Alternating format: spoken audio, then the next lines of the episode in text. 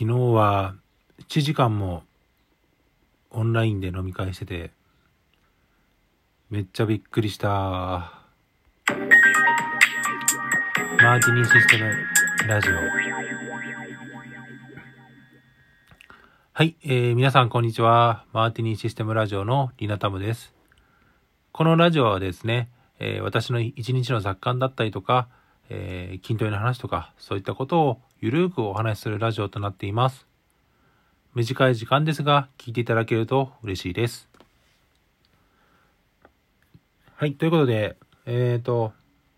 ツイッターとかですね、ラジオでもお話ししていたんですけども、昨日、あの、髪の毛をか切りに行ったついでに、ついついでというか切りに行って、あとは髪の色をようやく灰色にすることができました。灰色になったぞ、ようやく灰色。まあ銀色ですね。銀色っていうオーダーを出しまして。ただね、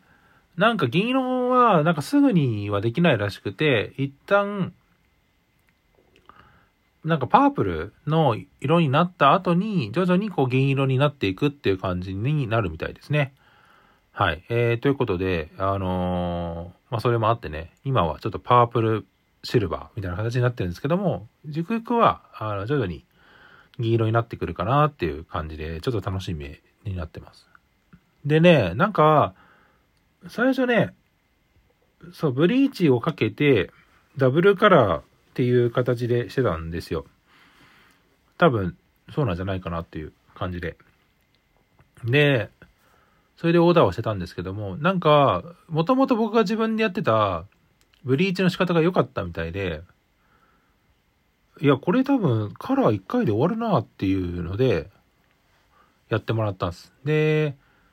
結構綺麗に、まあ髪もね、切ったんですよ。まあ、あれなんで伸びてたし。なんで、まあそれやりつつ、えー、銀色にしてもらって、で、まあ結局、値段が安くなったんだけど、ただ、カラーがね、やっぱすぐ落ちちゃうんで、あの、専用のカラーを、の、そのシャンプーを使ってくださいって言われたんで、まあ空いた分あるし、予算より浮いたんで、まあいっかと思って買ったのが、2400円ぐらいのシャンプーを買ってしまいまして。あなんかそれね、週に2回ぐらいやればいいらしいんで、まあ週に2回ぐらいちょっとやろうかなと思ってるんですけど。いやー、初めてだな、シャンプーで2000円台のやつを買ったのは。ちょっと初めてです。なんか、ドンキとかでも売ってるらしいんで、まあ、ドンキにいてもよかったんですけど、まあまあ、その場で買ってしまおうと思って買ったっすね。まあ、いつもお世話になってるので、美容師さん。うん。なんで、いや、ほんと良かったですね。うん。でね、その、ちょっと相談したんですよ。あのー他にもカラーとか、なんか部分的に言えることできますか？って言ったら、いや、全然できるしって、ドヤ顔で言われて、マジっすか？で、色が、その、パパ、えっ、と、パープルとか、まあまあ、ちょっと赤めの色と、えー、まあ、イエローと、えーグリーンとブルー。だから、そのパワープラットフォームの色ですね。パワーアップスとか、パワーオートメと、パワー BI、パワーバーチャルエージェンツの4つの色を入れられるって言うと言ったら、全然できるって、めっちゃドヤ顔で言われて。で、なんか予約するときは、あのーなんていうんですか、その、ちょっと言っといてっていう。まあ、色がないかもしれないから、事前に言っといてもらえると、事前に用意するからっていうので言ってくれたんで、じゃあ分かったということで、まあ次、まあ次かなちょっと分かんないですけど、まあ次なんかオフラインでね、やるときはそういうのが出るように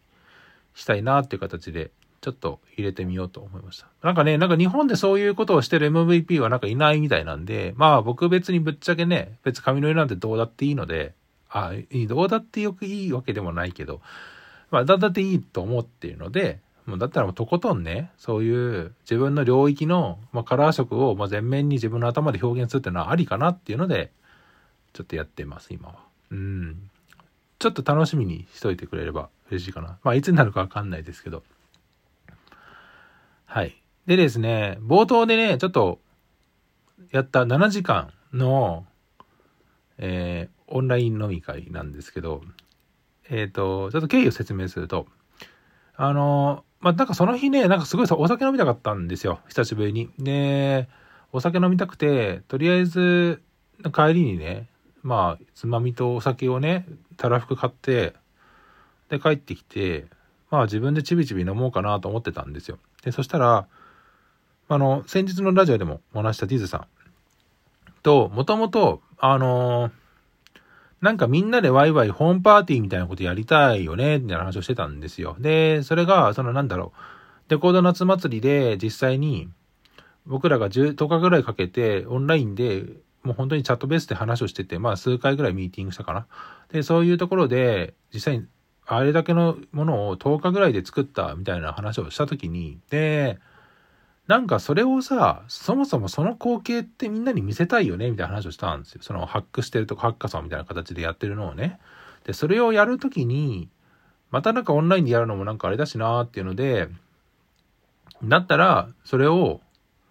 あの、中継して、みんなで YouTube で配信しつつ、みんながそれぞれその場所集まって、なんかワイワイしながら、なんか食べたり、ご飯作ったりとか、ご飯食べたりとか、なんか、そういうことしながらね、なんか、できたらいいよね、みたいな話をしてたんですよ。で、で、その話いつしよっかね、みたいな話をしてて、メッセンジャーで。で、その時に、僕が、いや、もう、だ、なんかもう、このままやりとりするぐらいだったら、実際に喋ってやんないみたいな形になって、それでなんかそのままね、お酒持ってきて、で、そのままお酒飲みながら話をしてました。で、あのね、Teams でやったんですよ。マイクロソフト Teams っていう、あの、ウェブ会議サービス。えー、まあ、コミュニティ、コミュニケーションツールですけども、まあ、ビデオ会議とかもできるんですが、まあ、皆さんテレワークで Zoom とかも使ってると思うんですけども、それまあ、Teams、まあ、一つの製品ですけど、初めてですね、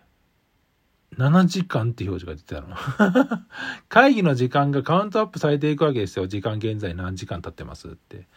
で、大体ね、30分とか1時間、まあ2時間ぐらいですからね。大体打ち合わせも長引いても。ってなるんですけど、初めてですね、7時間って出たのはね。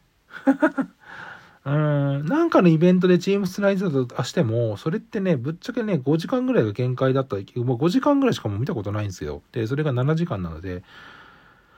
わあ、すごい、7時間できるんだと思いながら、はい、見ました。いや、本当面白かった。まあ内容はね、すごく面白かったですよ。本当に。まあ、結論から言うとね、その、なんだろう、えー、ホームパーティー的なのはね、話はね、ビタ1ミリ出なかった。まあ、1ミリは出たかもしれないけど、ほとんどなかったっす。なんで7時間もじゃあ話すねんっていうことっすけど、いや、まあ、ほんとね、なんか、コミュニティのコラボレーションのことこととかね、まあまあ、パワープラットフォームっていう、そのローコードソリューションの、あの、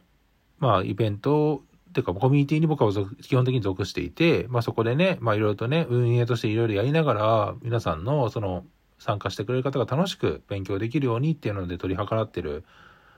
部分がまあメインになるんですけど、ただその、やっぱね、その市民開発者の人たちとだけでやってるだけだと、やっぱりそれってまあ、とどのつまりは、なんだろう。まあも、なんかよく、まあ業務改善にはなるんでしょうけど、あの、それだけではやっぱ足りない部分は僕あると思っていて、で、そういうところに対して僕は結構その開発者のコミュニティとか、まあ、他のコミュニティとかもうまくコラボレーションして、いい感じのね、あのー新しい仕事のあり方、まあ、開発手法とかね、そういったことも含めて、お互いのその意識ロールが、意識のロールっていうか意識が、あの、共通項で結ばれれば、多分結構業務改善っていうか、まあ、今今後のね、システム開発っていうのが、すごく変わるんじゃないかなっていうのがもともとあったんですよ。で、まああって今もそういう活動してるんですけども、まあそういうのも含めてね、で、彼女はそのコードポラリスっていうね、まあ女性、まあ女性っていうか、まあ男女関係なしに、あの、本当に一つの主体性を持って自分自身を表現する場として、あの、輝いてほしいっていう、まあ意識のもとにね、コミュニティをやってる部分もあって、だからこそそういったところで、一つの、やっぱ、事例としてそういった市民開発者の人たちと、まあ、開発者がコラボして何かを作っていくみたいなことがね、うまくやればいいよね、みたいな話とか、あのー、それこそ他の開発者のところとかも一緒にタッグを組んで一つのなんかシステムをみんなで作っていくみたいなところをね見せるようになったらいいなっていうような話とかあとはまあ人ってなんだろうみたいなところとかねあのー、またこの前やった Teams のあのツイートをベースにしてあやっぱり DX をする前にそもそも意識変えないといけないんじゃないかなみたいな話とかね結構濃い話までしてましたね。うん。あとはねあのー、まあまあそのなんだろう。やっぱり皆さんね、いろいろとね、あるので、えー、まあそういったところもね、うまく、まあこの中であ、このコロナ禍であっても、なんかうまくね、立ち回れるような感じで、どうコミュニケーション取っていけばいいのかな、みたいなのをどんどん模索したいよね、みたいな話を、延々、ほんと4時間ぐらい熱く語り尽くしたら感じでしたね。うん。いやね、本当にディズさんはね、いろいろその、やっぱ熱いものを持っていて、うん、こう買いたい。自分私はこう買いたいんだけど、なかなかうまくいかなくてみたいなとこもやっぱあるので、まあそこはね、まあ、僕も含めていろんな人となコラボしてやっていけばいいよね、みたいな話。僕もね、できることに限りがあるので、やっぱりその辺をね、うまく利活用していければいいよね、みたいな話で収まりました。いや、ほんと楽しかったですね。7時間本当にあっという間でした。で、おかげさまでね、13時半からテレカンが入ってるんですけど、本当にギリギリに起きてしまいましたって感じで、えー、一日は締めくくったわけでございます。まあ、これから仕事はまたやるんですけど、わあ、もう、それ言ったらもう11時、11分過ぎてる。